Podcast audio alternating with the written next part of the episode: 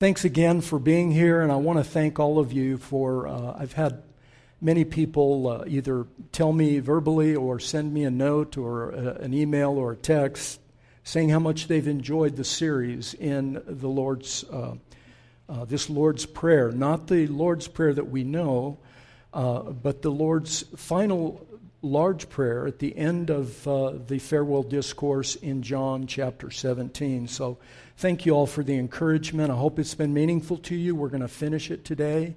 I'm going to do a, a summary, try to wrap it all up. And so I invite you to open your bulletin. Uh, it may be hard to follow in your Bible because what I've done is I have pulled out the seven uh, petitions that Jesus makes in this prayer. Now, each petition is surrounded with context, and uh, it, there's 26 verses, so it's really interesting that he uh, prayed this prayer with only seven petitions, but in those seven petitions, uh, you really need to read the context in order to understand everything about it. That's what we've done the past six weeks. Today I'm going to focus just on the petitions so you can see the heart of your Savior. It's very easy, as I've told you, it, to, for people in general, in the, in the world in general, to talk about God in an abstract way. Oh, yes, I believe in some creator. Uh, I believe in a God up there, and, and uh, uh, whatever it is, he, she, it, them, it could be anything like that.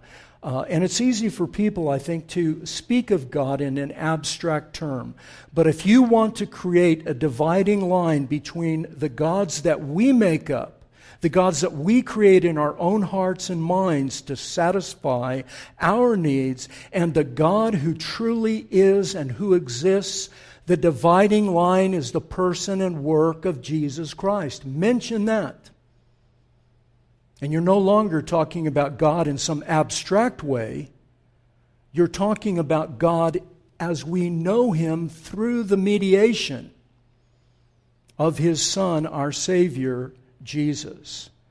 And Jesus brought judgment to this world by his very appearing. He is the one that, that becomes the sword that divides between households and friends and neighbors and countries and cultures. He divides. And we, we want to think of Jesus being real sweet and he loves everybody, and he does love everybody. But we're supposed to love him back. And how we do that and why we do that is all important for our eternal salvation. Now, you know, in our culture today, people hate hearing that because we, uh, especially those of us in America, who have been brought up with just exorbitant rights. We have rights to everything. And you can see rights in our country being assaulted from the left and the right of the political spectrum. You're kidding yourself if you think that one of those two sides will protect you. They won't, they can't, and at the end of the day, they'll serve themselves, not you. On the other hand, here is a great God and Savior who comes and says in John chapter 13, I will wash your feet. I will serve you. I will give my life for you so that you can live free in any culture, in any nation, in any place, be it Afghanistan, Soviet Union, China, North Korea, you name it. You can live there in victory because of Jesus Christ. Now, that is a faith worth you giving your total and complete allegiance to. Amen? Okay, I hope you're with me. All right, let's read it. Look in your bulletin. I'll start in verse 1. Father, the hour has come. Glorify your Son, that the Son may glorify you. Father, glorify me in your own presence with the glory that I had with you before the world existed. Holy Father, keep them in your name which you've given me that they may be one even as we are one. I do not ask that you take them out of the world, but that you keep them from the evil one. Sanctify or make them holy in your truth. Your word is truth. I pray that they may all be one, just as you, Father, are in me and I in you, that they may be one in us. Father, I desire that they also, whom you have given me, may be with me where I am. This is the word of the Lord. In this list of petitions, you really see it's distilled. I, I, wanted to do this so that you could see the heart of your Savior and your God, the one to whom, when you get baptized, whether you're an infant or an adult, we baptize both. And I apologize for the uh, baptism today that uh, um, Rob and Gloria couldn't be here. They have fam- sick family members, and so we were going to have a baptism for Andrew.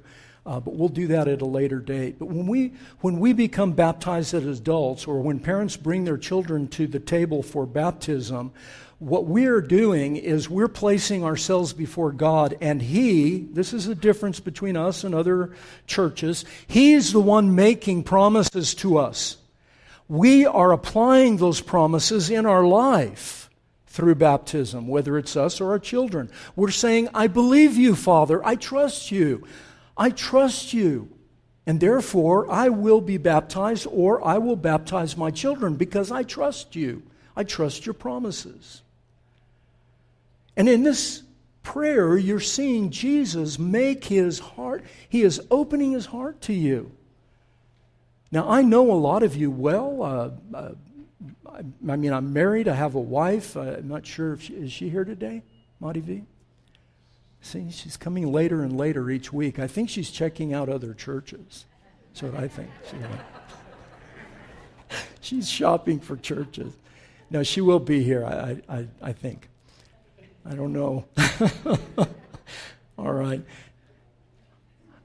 As close as we are to people, we, we can never get down to the bottom. We don't really know them. But you can know Jesus and He knows you. He knows you all the way to the bottom. He loves you. He has a heart for you that we, if we really knew it, we would walk through this world with joy, without fear. But I understand there's things that just crowd in. He understood that too. That's why he prayed. He prayed because he knew what our life was going to look like in this world, in the struggles we have. Whether they're internal or external makes no difference. And so, this is the heart of your Savior. Let's look at it very quickly. Look at verses 1 and 5. He prays for glory, His glory, and that His glory would reflect back to God, His Father. Now, at the first blush, you look at it and you say, oh my, that kind of sounds kind of selfish. He's praying for His glory. But I explained to you what glory is glory is all that God is. It's everything he is. It's his nature, his, his, it's his way, it's who he is and what he does. Now you tell me, what would, what would the, if you really understood who God is and what he does, if you believe that, then why in the world would that glory not be something that you would exalt in your heart and mind and that you would long for because what we are bereft of in our lives is that glory. In the journey, that's the first thing we teach our guys in the journey. Randy Pope wrote a little book called The Story of Glory, and that is what we lost in the Garden of Eden. That's what humanity, whatever the story that you want to believe about the garden is, is immaterial, but the story behind it is that we lost something that we can never get back. We didn't lose the image of God. We lost the glory associated with the image of God. It became tainted. It became something you can't get a hold of anymore. And we've been looking for it ever since. We've been searching, and every one of you knows you're, you want something. If we could peel back all the layers and find out what's really and truly important to you, that is your God. There it is. Take it away, and you will fall to pieces. But your God, the heart of your Savior Jesus, went to a cross naked, bereft of every friend in the world, betrayed, beaten to a pulp, Even his father, in some mysterious way, we don't understand all of it, but even the father forsook him. I don't know what that means, and neither do you. Whatever it was, there he was for glory. We think, how can you get glory from that? That's a question we should be asking ourselves every day of our life. How did he do that? How did he get glory from the cross? But he said he would get glory from his cross in John chapter 12. The hour has come, he said, that I glorify you on the cross. Jesus also is the glory of God. We looked at that in the, and, and look, I've, I've, been very careful. I've not quoted any scriptures uh, in this series that are not in the Gospel of John or one of John's three little epistles because John understood what he was doing. He's trying to tell you who you serve and who you love. Not an abstract God, but the God who really is, Jesus Christ. Jesus is the glory of God. And his life, his death, his resurrection in some mysterious way. Now, I don't even know. Uh, theologians have, have wondered how do you how do you increase god's glory? How would you uh, magnify god's glory? How would you make it more glorious than it already is? I can't answer that. Nobody else can. No human being can imagine it. But jesus did it. In his life in his death in his resurrection he took the glory of God and he did something to it to where it is greater and beyond anything that was before or after. He took it to a whole nother place. Because he loved you and gave his life for you and for this world. The Word became human. Now I'm reading from a different translation. The Word became human, and He made His home among us. He was full of unfailing love and faithfulness. We've seen His glory, the glory of the Father's one and only Son. No one has ever seen God but the one and only Son, who is Himself God is near to the Father's heart and has revealed God to us. Folks, have the intellectual integrity, at least, to admit that if God is just a, conglomeration of what you want or what some religion tells you it is or whatever, that it's really just you. You're just creating God in your own image to satisfy your own needs. Because the gods that we create will never cross us, they will never violate our will, they'll never bother with anything, they'll always agree with us. And if they don't, we simply reshape them so that they will.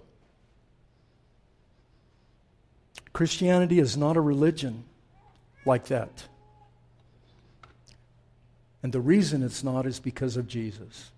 If he hadn't come, I don't know what, how we would have ever understood the Father. None of us would have been able to. There was a big gap in our understanding. And he came and he not only filled that gap uh, with understanding, with knowledge of himself, but he also came and became relational so that we could touch him, see him, feel his hands and feet, and see his wound in his side, and actually relate to him. I can't relate to an invisible God nor the Holy Spirit, it's too abstract. So, what does God do out of his love for us? He sends his own glory to be infleshed that's what the incarnation is, so that he becomes a person, so you can hug him and get your arms around him and weep in his, put your head in his, in his chest and weep your eyes out. And he will never turn you away. Glory. The second thing he does is he prays for his, his disciples, those immediate men in his room, and in verse 20, you see he prays for everyone who will believe because of them. So, what I've done is I've condensed this to show you what he's praying for for all of us. All of us. Listen carefully. The first thing he does is he prays for protection. Look at verses 11 and 15. When you have your, if you have your Bible, you can look at them now or you can look at them later. But in verse 11 and 15, he prays for protection. Keep, he says, keep them in your name in verse 11. In verse 15, he says, keep them from the evil one. This word keep in Greek means to cause them to continue, cause them to persevere. cause them to be preserved. In the Reformed faith, we have a great set of doctrines uh, named after a flower. It's called tulip. And all of you in here that are good Reformed people, you know what tulip stands for. And you'd be willing to bet your soul on those five tulips, except for when it gets to the P. And then we start to struggle even us, right? Because the P has to do with assurance. How do you know God loves you? How do you know you'll stick? How do you know He will save you? How do you know? Are you good enough? The answer to that is no. Have I done enough? The answer to that is no. How do you know? How do you go to bed at night? How can you be sure, absolutely sure, when you're laying in a hospital bed and you don't know about tomorrow? How can you be sure? Right here. Do you think Jesus' prayer was not answered? I know he doesn't answer some of my prayers because I ask for ridiculous things. Like uh, right now, I want a Harley Davidson. All right? Of course. How do you know? His prayer was answered. Keep them, preserve them. We believe in perseverance of the saints. That's the P in tulip. We believe in perseverance of the saints because God is the one who is preserving us, who's holding us. Even in our doubts and our fears and all the rest, He will hold on to you. He promised He would. He prayed to His Father, and it was answered. And you think, well, but sometimes I doubt. Okay, fine. You doubt. Big deal. Welcome to the club. Sometimes I'm afraid. What? Welcome to the club. Sometimes I'm, maybe I rejected him. He'll come get you. Do you know that? I bet if we stopped right now and I asked you a question, a personal question, if have you ever re- rejected God or said, "Hey, I'm not interested in you anymore," or you know, I don't know this Christianity stuff's all that. If you were honest, I've done it I don't know how many times. I haven't done it in the past few days, but protection, perseverance, preservation of the saints, an act of God's sovereignty. He will not let you go. And so you can be assured that when your behavior stinks, He loves you the same way as when your behavior is exemplary. He makes no distinction because he sees everything. He doesn't just see that moment of your, your lapse in your sin. Now, can you, take, can you take that for granted? Can you presume upon his grace? Absolutely not. And when you do, you're on dangerous ground. I will tell you.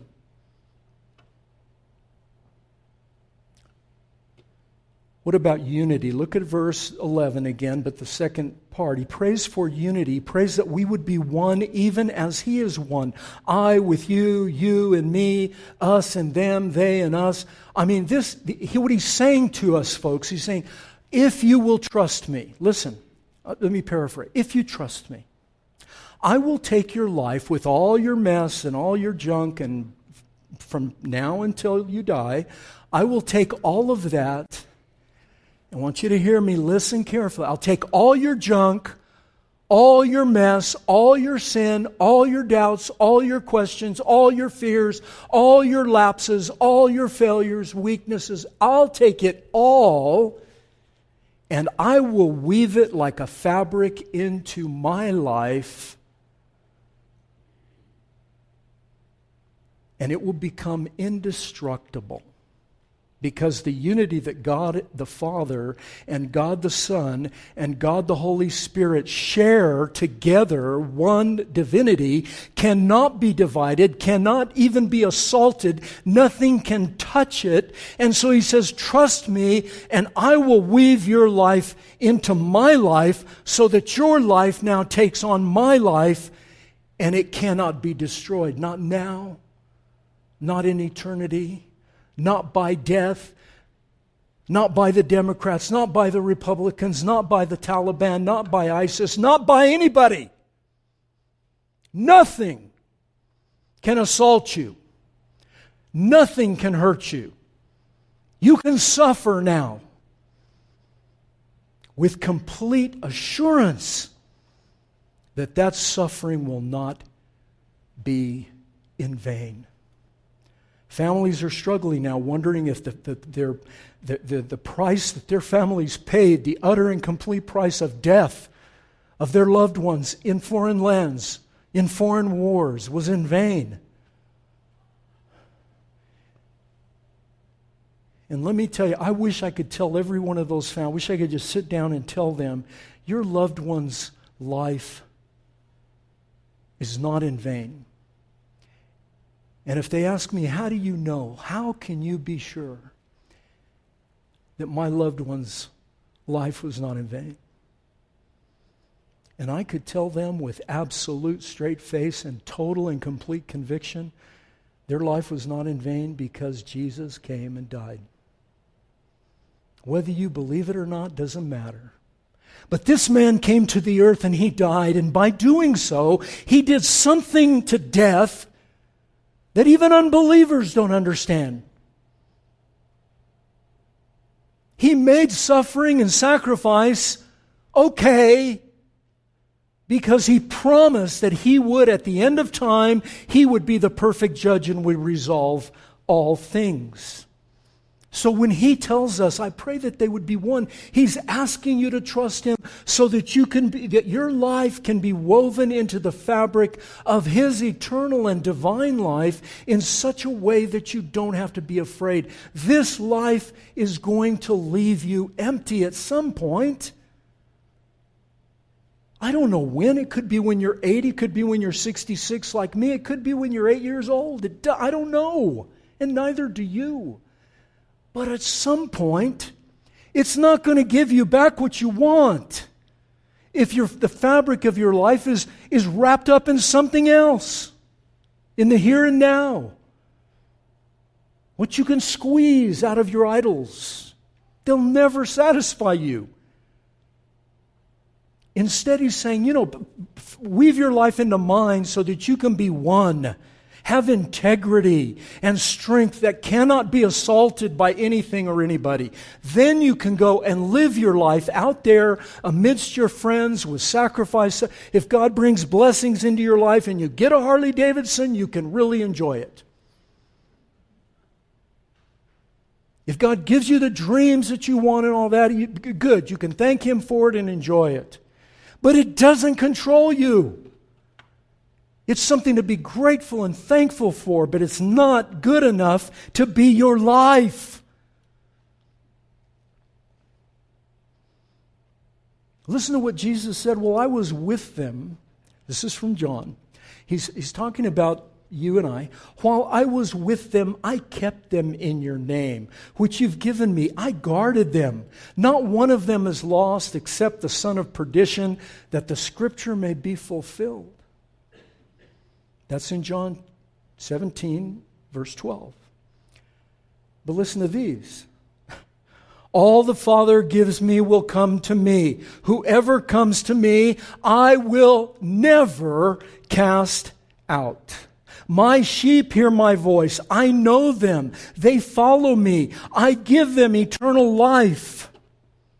They will never perish no one will snatch them from my hand. My Father, who has given them to me, is greater than all. No one is able to snatch them out of the Father's hand. You, can you imagine how secure that makes you and I? And yet, I don't know. We just wring our hands. We're so worried about everything. And look, there are things to legitimately be concerned about. But when those things start to control you, they're not okay anymore. And the pastors of this church, Dawson and I, and Ugo and Gary and Rick and David, we have been charged with one thing to guard your soul against the wolves out there in this world. And so I hope you will not be angry with us when we question those wolves, even if they belong to you, even if they're your wolves. I don't want to enter into eternity and have Jesus ask me, Why didn't you protect my sheep? Why didn't you feed my sheep? Why didn't you care for them? When they were going, when they were eating sour food, something that would kill them, why didn't you speak up?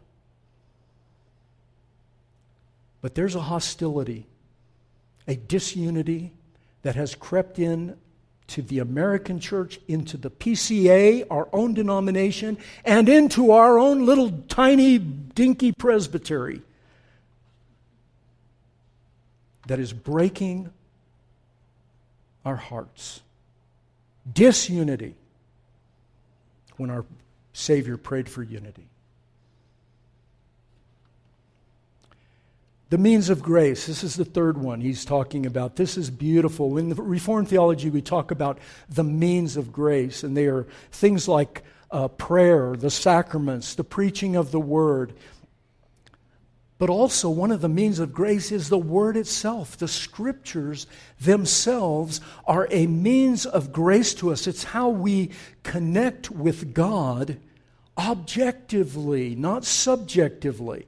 You know, I have no, I have no, uh, I could, I've never been successful trying to talk somebody out of when they come to me and they say, you know, I feel like God is telling me this, or I think God has showed me that, or the Holy Spirit told me this. What do we, what do we have to do? Go, okay, how am I, who might argue with the Holy Spirit? If He told you that the moon is made of cheese, maybe it is.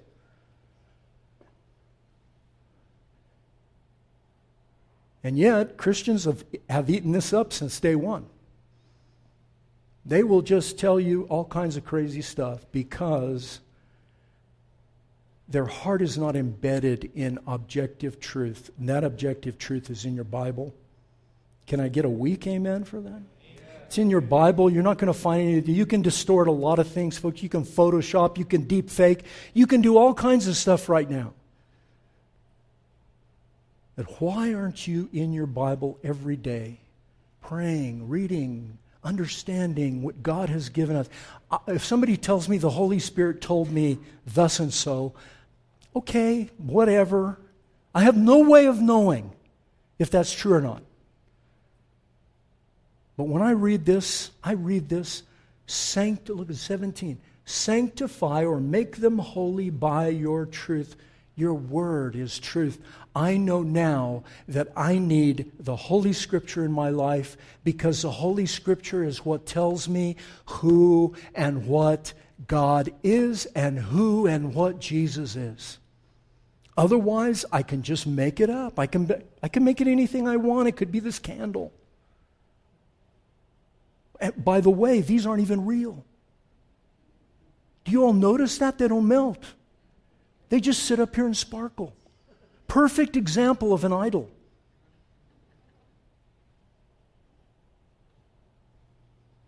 I'm going to have to get some wax candles now. I shouldn't have said that.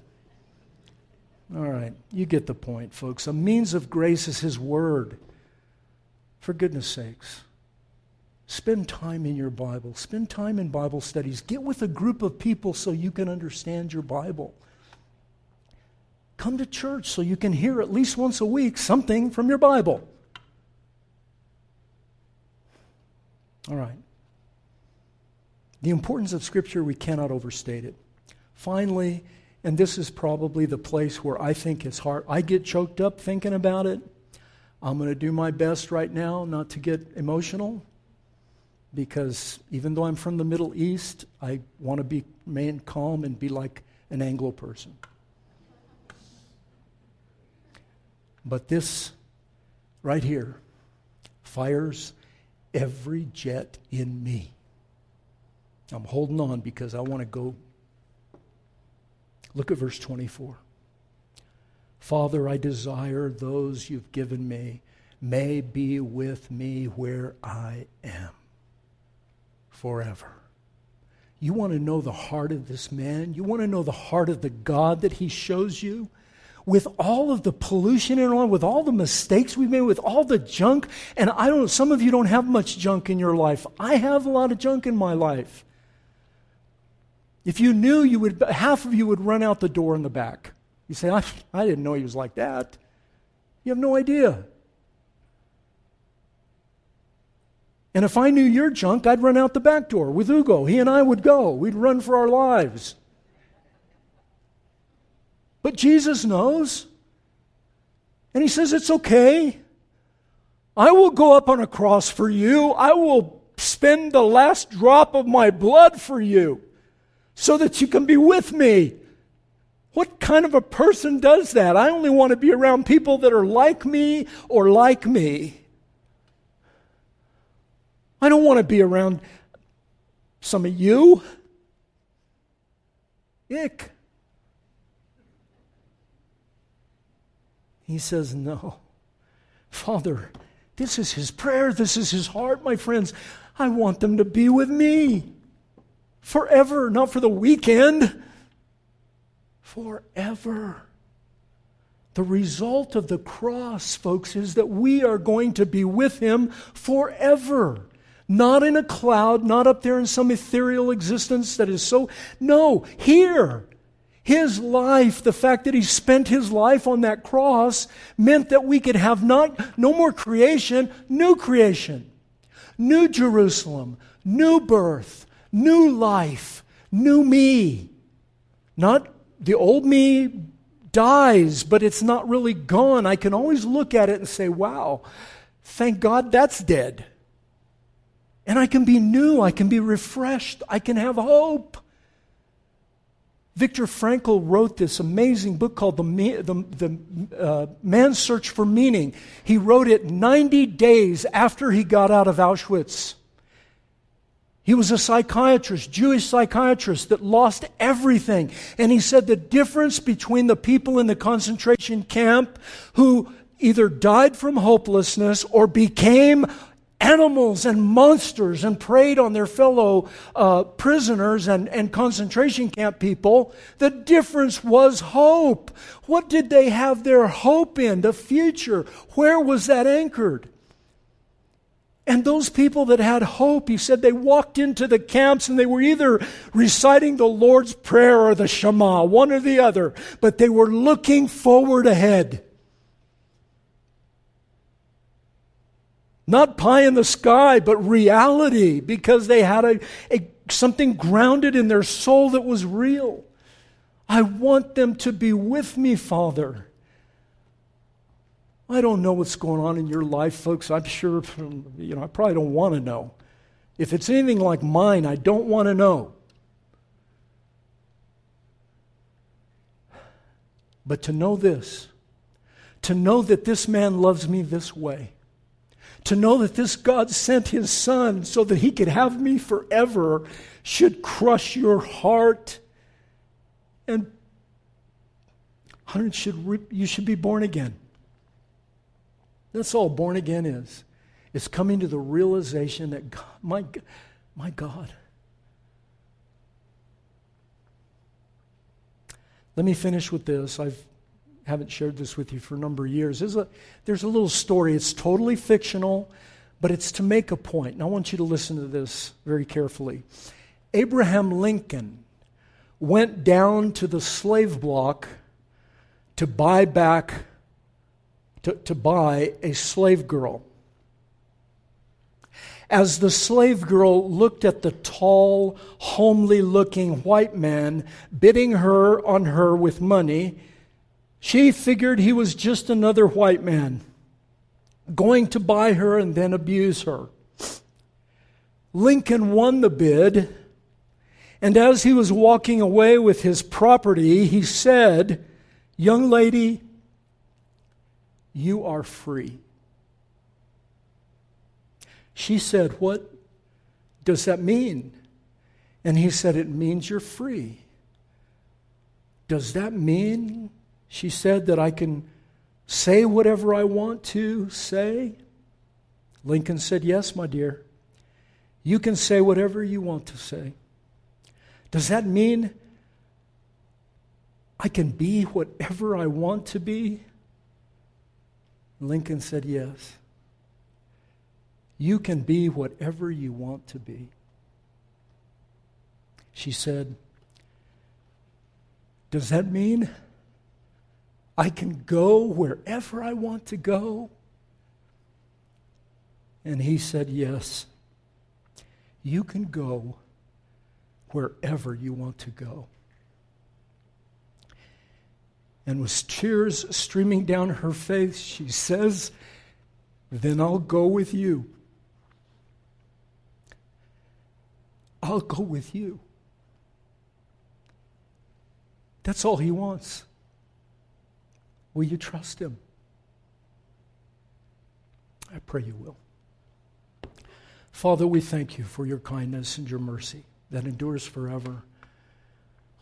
Truly, as Hugo prayed, there's no one like you in heaven above or on the earth beneath. You alone are God, the King of the universe.